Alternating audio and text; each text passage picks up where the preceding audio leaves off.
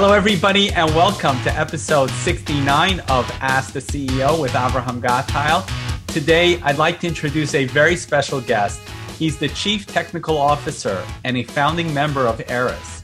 He has over 35 years' experience in the semiconductor, computer, and telecommunications industries, including product development, architecture design, and technical management. Prior to joining Aeris, he held senior engineering and management positions at Analog Devices, Cypress Semiconductor, CAD National, and ESS Technology. He presented papers and participated on panel sessions at conferences on machine to machine networks, Internet of Things applications, and cellular technologies for machine to machine and IoT.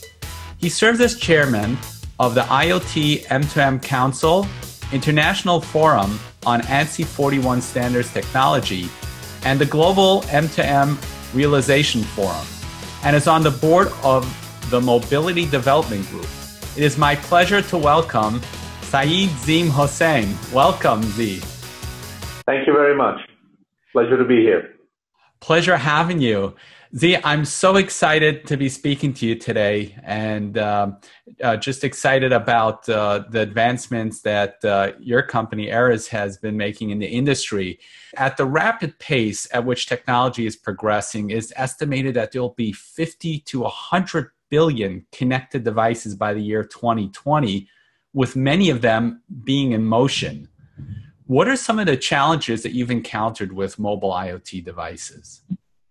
That's a very good question. I think that uh, there are a remarkable number of challenges that you can encounter. Um, when you deploy a mobile application, you have to think in terms of the fact that the application may be a mission critical application that requires connectivity under all kinds of interesting and strange conditions, particularly when you may be out in a remote area. Uh, it, we focus primarily on applications that are deployed uh, for the automotive industry, fleet tracking industry, as well as devices that are not necessarily physically mobile.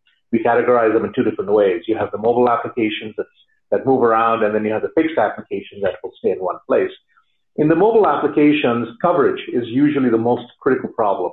You can end up with these devices being in locations that simply do not have the ability to transmit data. You can end up with situations where a mission critical data needs to be sent and yet uh, the system is not yet capable of receiving data at, at the speeds that might be required for certain applications. So all of that, managing all of that, making sure that the devices have coverage where they need to be, they can transmit where they need to transmit, etc. It's something very important. And so we manage devices on behalf of our customers to make sure that these devices work under conditions that you wouldn't normally encounter with humans using a cellular system, which is what we focus on. Great. And tell us a little bit about Aeris and the different ways with which you help businesses overcome those challenges with the IoT mobile devices. Certainly. If you don't mind me giving you a little bit of a history, since we have been around for a number of years, Aeris is one of the sort of the, I will call it one of the pioneering companies in the area of M2M and IoT. Uh, frankly, we came into existence before those two phrases even existed, machine to machine and the Internet of Things we were helping customers with a particular kind of data transmission using cellular networks before digital data became commonly available for use uh, for these kinds of purposes.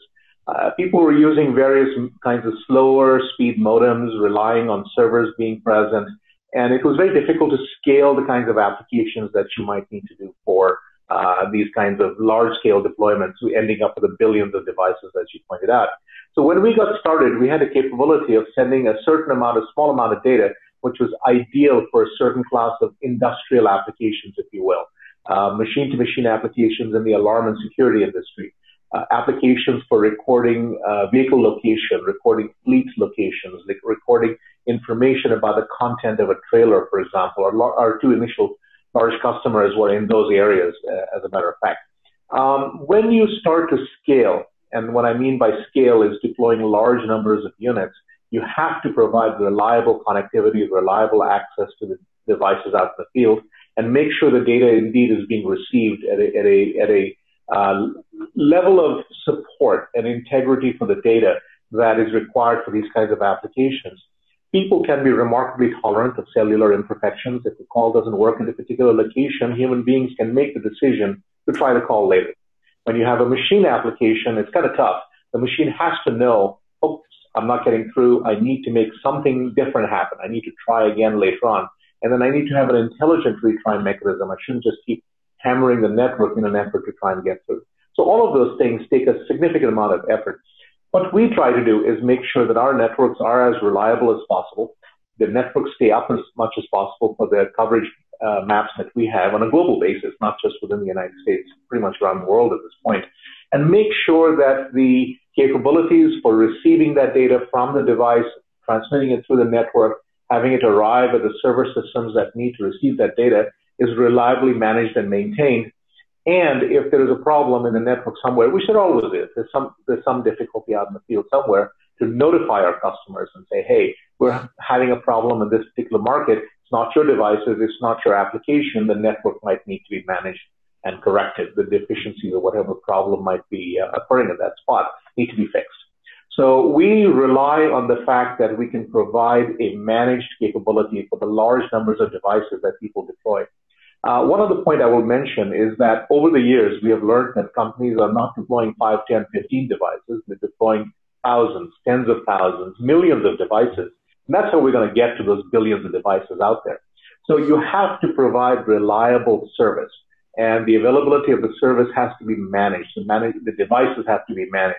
You have to understand what devices may or may not be working and whether it's a device flaw out in the field or there's a network issue. Uh, one of the first things that we have learned, to, you know, when you have millions of devices with the size of the company we are, is you cannot expect every device or every owner of a device to call in on an individual failure. You're going to get calls related to large numbers of devices. So operating at scale is something that we pride ourselves on and making sure that the automated information necessary for customers to understand what might be happening to their devices in a region, uh, and maybe it's in a country somewhere that has some difficulty with getting the data beyond the boundaries of that country, etc. So large numbers of things have to come in play for an application to be successful. Uh, remarkably enough, it takes time to get it all going, but once it's running, people can expand and, de- and deploy the large numbers of devices that they need to to make IoT in general and their solutions in general work for them. Great, and you know, let's uh, let's dig a little deeper into this. So. Sure let's take a real world scenario, something that's that everybody's talking about, which is autonomous vehicles, right? Right. So uh, you know, one can only imagine the the different moving parts with regards to the communications that needs to take place in order for it to work successfully. Absolutely. Yeah, that's a very good point. And in fact, let me let me start by giving you a little bit of information that people might not be aware of. There are different degrees of autonomous, right?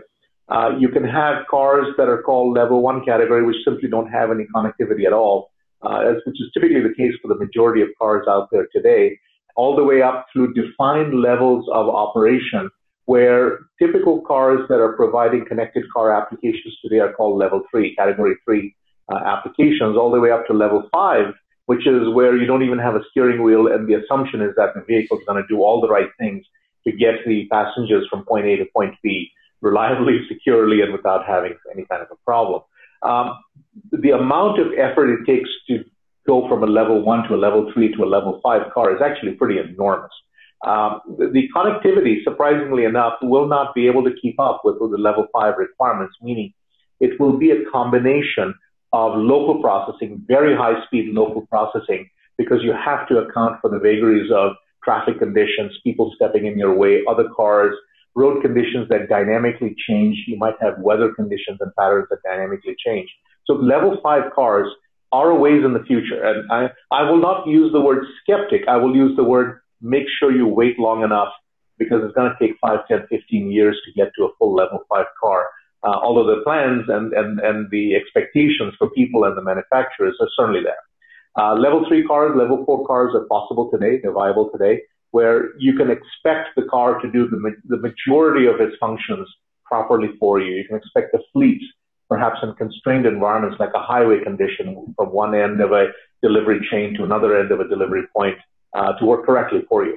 It is the unexpected events that will require significant processing capability right within the vehicle.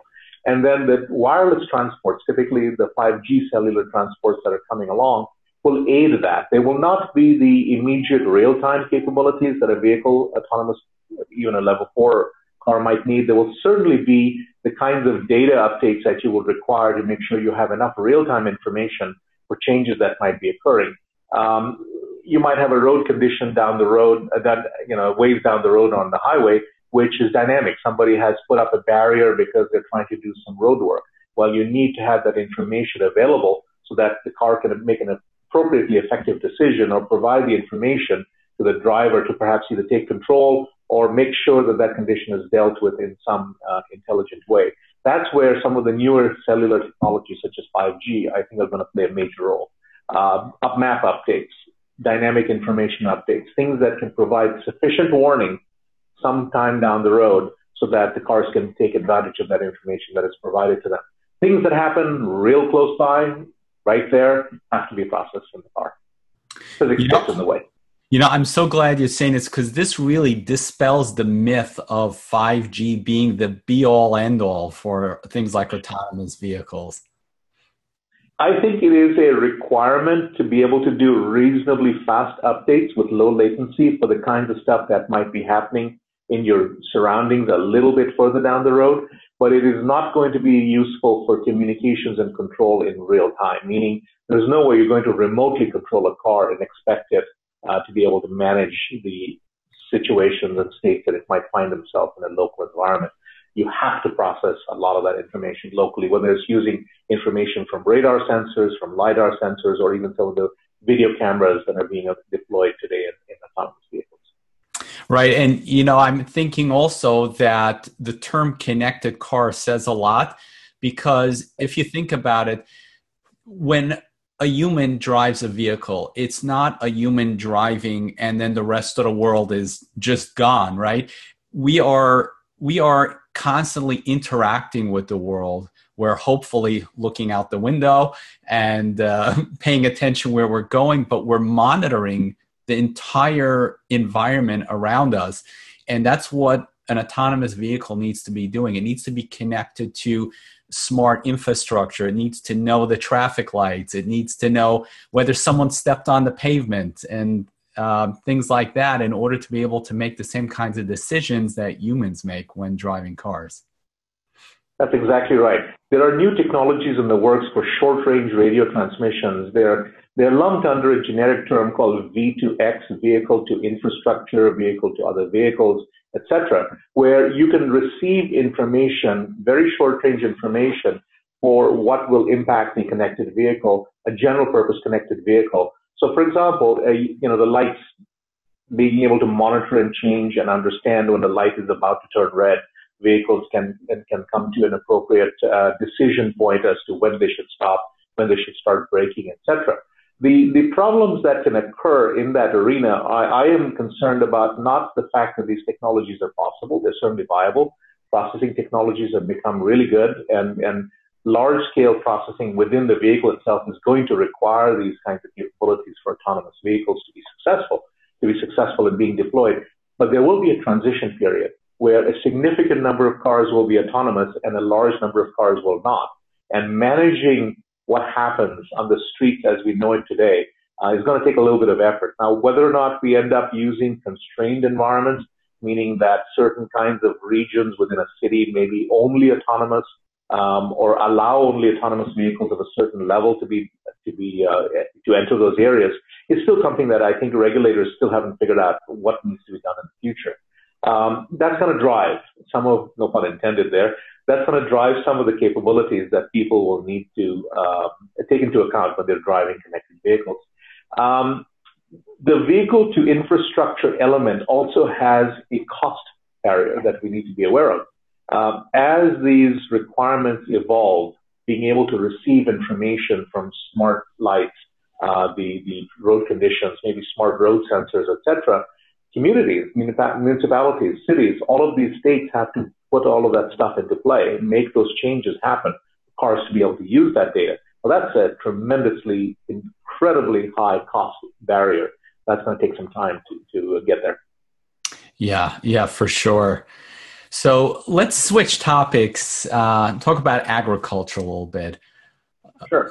According to the USDA, agriculture accounts for about 80% of our nation's consumable uh, water.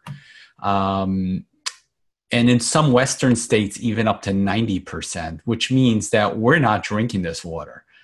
And in addition, right, we're dealing with things like a growing population, uh, climate change, which will further our need for additional drinking water. What can we do about this? That's a darn good question, and frankly, a very tough one. Um, the issues of water quality is going to be something that is, in, and availability, frankly, of good, clean water is one of the major issues facing the world, not just the United States. Uh, globally, there are initiatives to find clean water for people. There are initiatives of making sure that the quality of the water is appropriate to make sure that you do not have any medical or other kinds of problems as a result of uh, not having the right quality of water, and then the availability of sufficient water. Uh, the things that we need to take into account have to do with efficient management of the water system. Uh, we have applications. Now, when I say we have applications, really our customers who deploy these applications on behalf of the specific IoT function that they're trying to achieve. We have companies who are deploying these kinds of water management applications so you can effectively avoid losses, find the leaks, measure the quantity and the quality of the water that is being given out to various cities. We have companies who have taken uh, their products and, and deployed them in a number of major cities inside the United States where the water meters can now report back in a very efficient way how much water is being used, that none is being wasted, and in particular, leak detection. If a water loss occurs in one region, you want to make sure you find that as quickly as you can and take care of the problem. Um, in the foreign countries, in, in, in, for example, we have some initiatives with uh, some companies in Africa where the availability of water pumps in villages is a very big deal. The fact that the water pumps sometimes break, even the hand pumps sometimes break, you need to monitor them. You need to make sure you can get to them and repair them as quickly as possible. And in particular, water desalination projects that are being deployed that are self-sufficiently managed, meaning there's nobody watching the operation of these systems, and report back when there isn't indeed a problem so you can go out and take care of these devices out in the field, these big, large desalination project uh, systems, if you will, out in the field. Water is going to be a big deal. Um, as was said by a UN Secretary General years ago, it's, it's the reason that wars will be fought in the future if you're not careful. It's going to be one of the problems that mankind has to deal with. Um, availability, good clean water, making sure it works right. Our customers are helping in that area.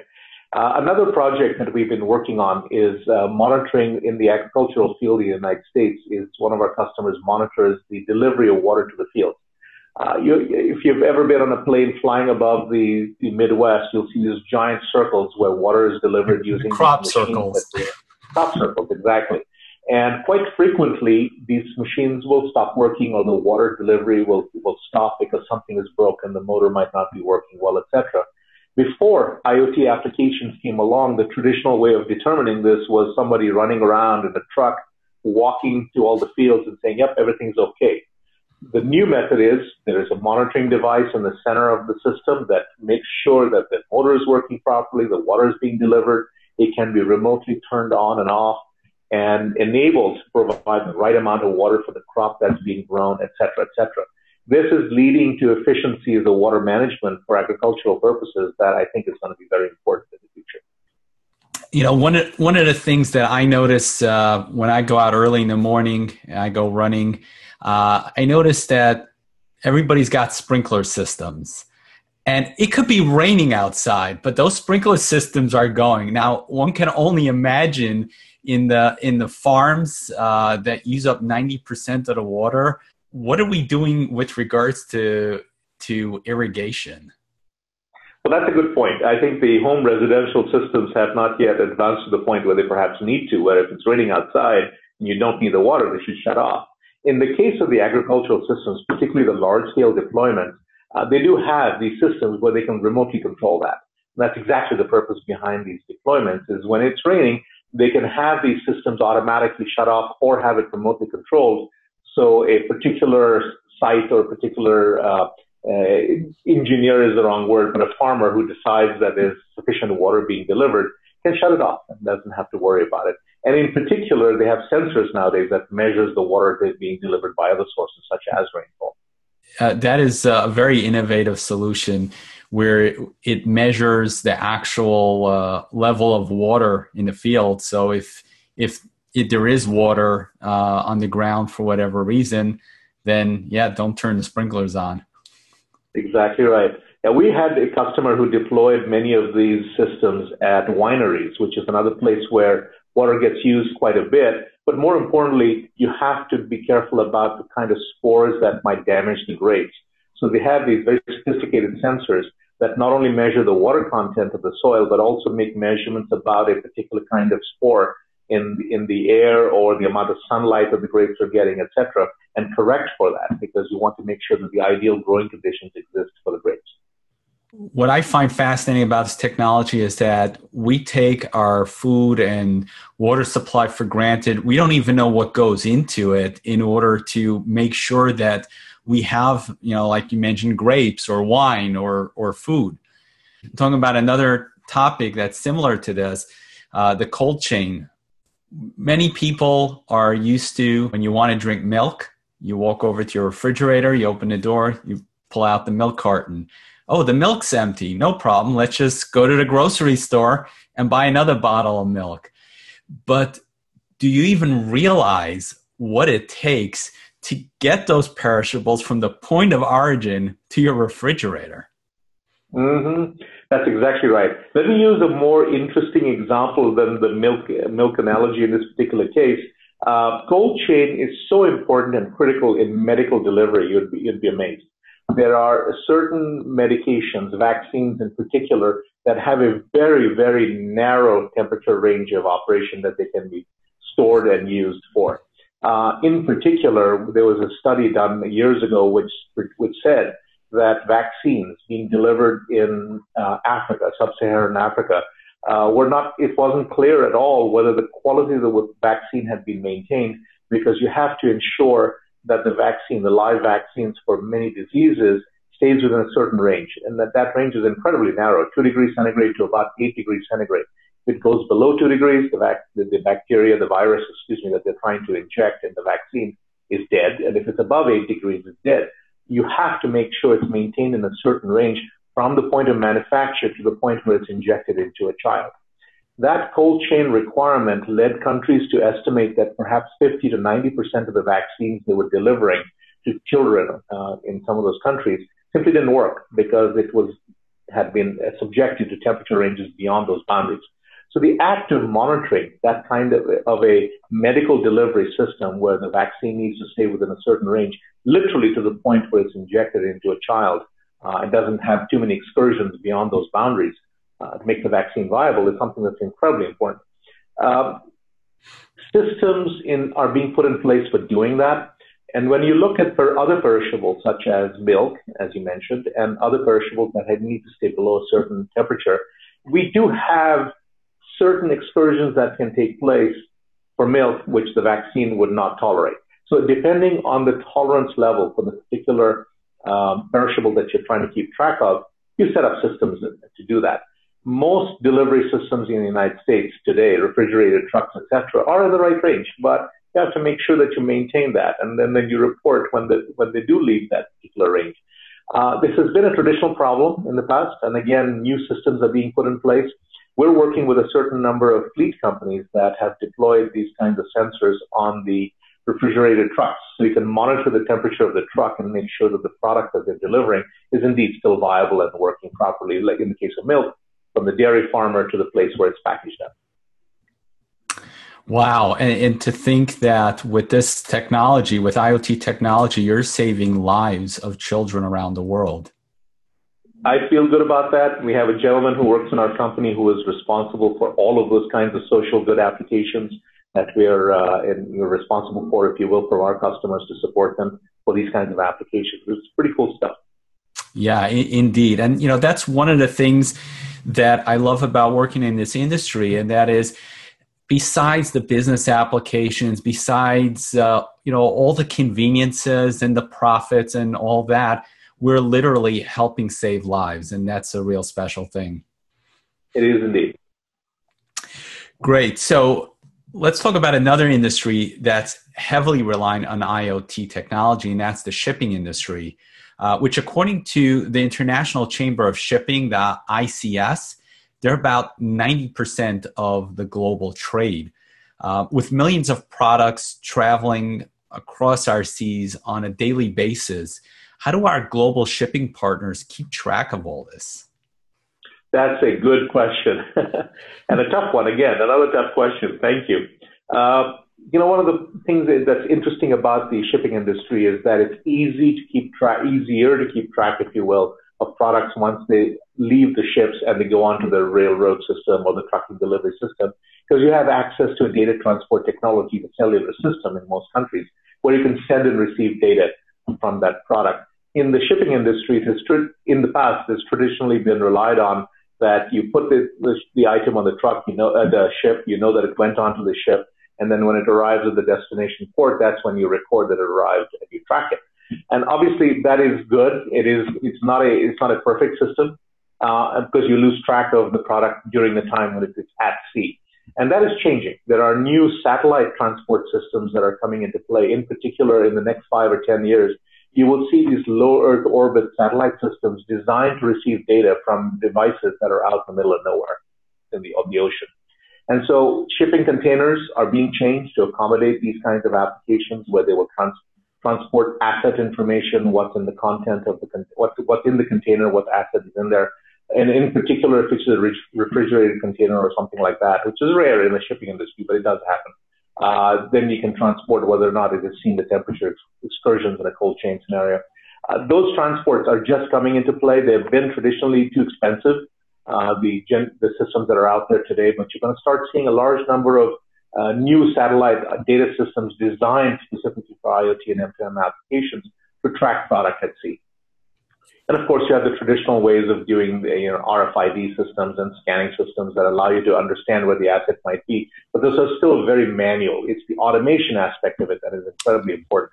We're working with some companies today who are solving the shipping problem with boxes, small boxes of delivery today, where you could essentially deploy a little unit inside the box.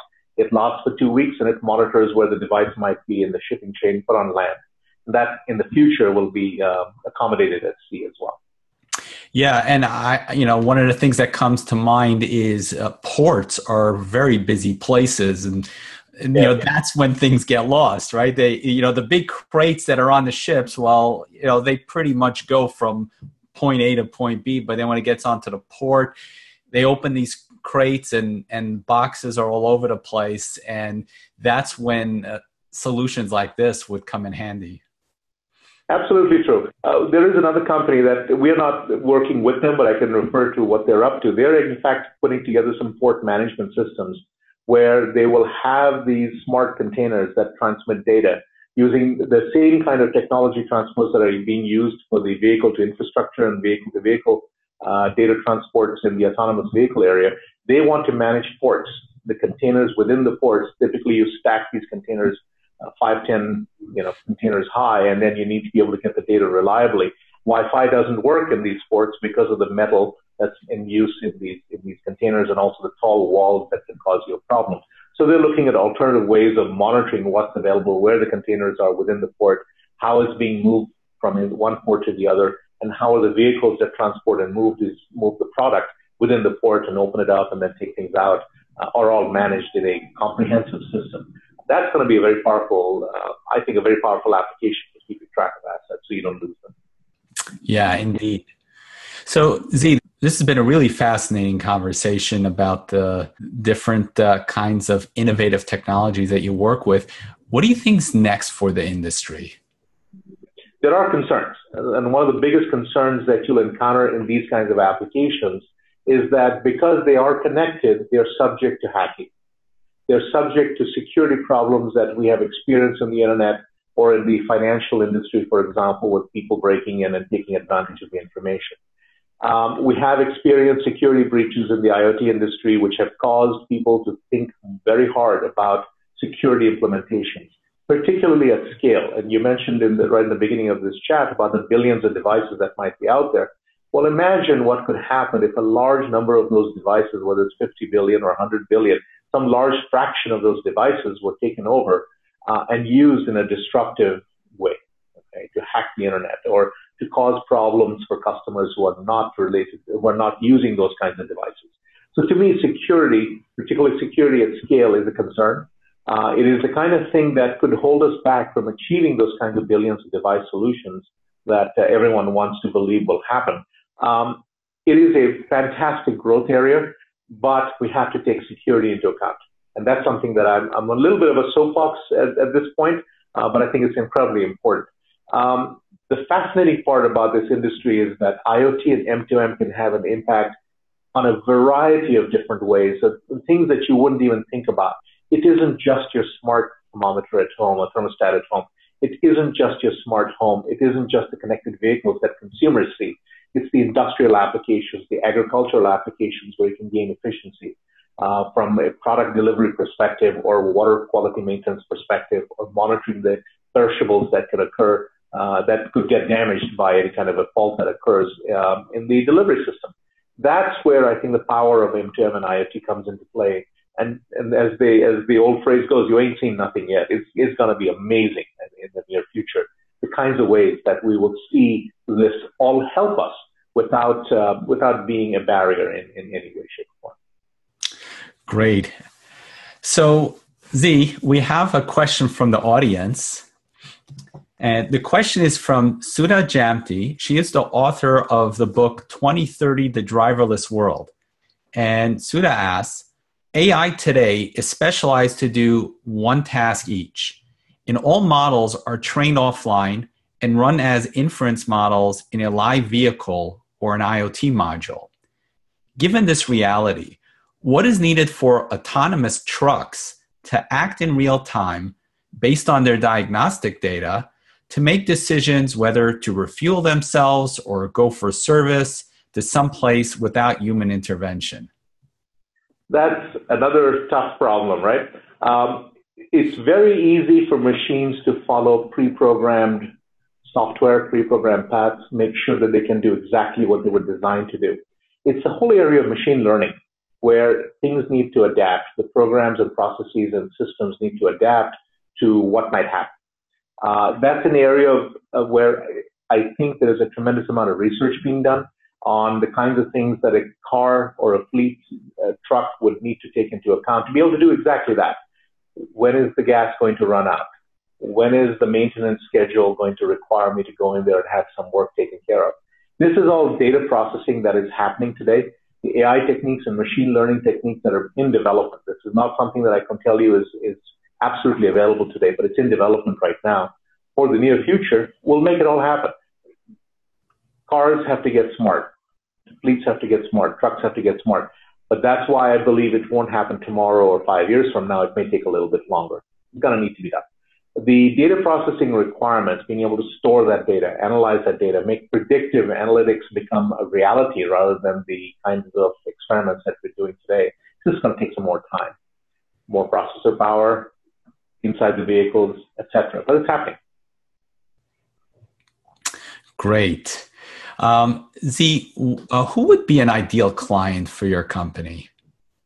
Ah, any company that needs to get remote access to systems and devices out in the field, gather data, bring that data back, analyze the data for the very simple purpose, which is that they're trying to make efficiency gains happen. They're trying to increase their revenue or cut costs, make it work better for them. Any company, any enterprise. We do not sell directly to consumers because we're operating at a large scale companies who need to have data remotely gathered or control, devices controlled out in the field, we can manage and help them. That's what we do. Fantastic. And how do people connect with you? Please come to our website. Take a look at what we're up to. It's www.aeris.com, and you can see the kinds of devices and applications that our customers have developed already. And come talk to us because we will frequently get surprised by new applications that people believe is essential to their business that we just haven't seen in the past yet. and we can help them. Uh, be aware that it takes time to get a product designed, developed, and deployed out in the field, and then to start manufacturing at scale. But we can help them, and we had we've had customers who come in and have a ready application where they can find off-the-shelf hardware and start get and get essentially get going immediately.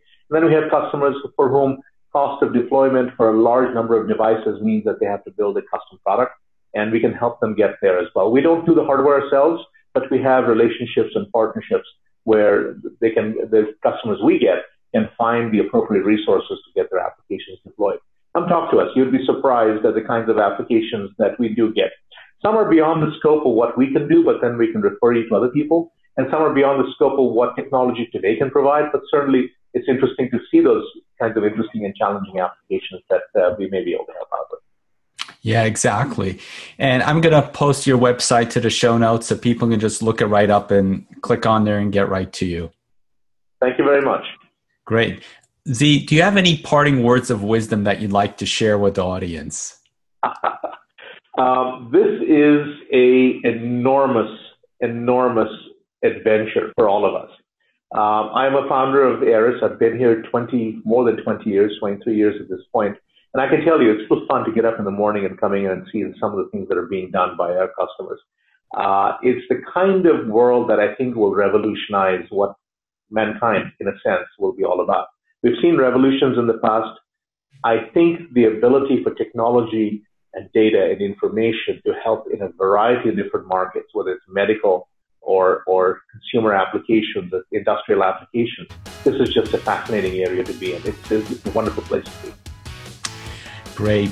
Z, thank you so much for sharing your time and your wisdom. I really enjoyed having you on the show. Thank you very much. I appreciate the time as well.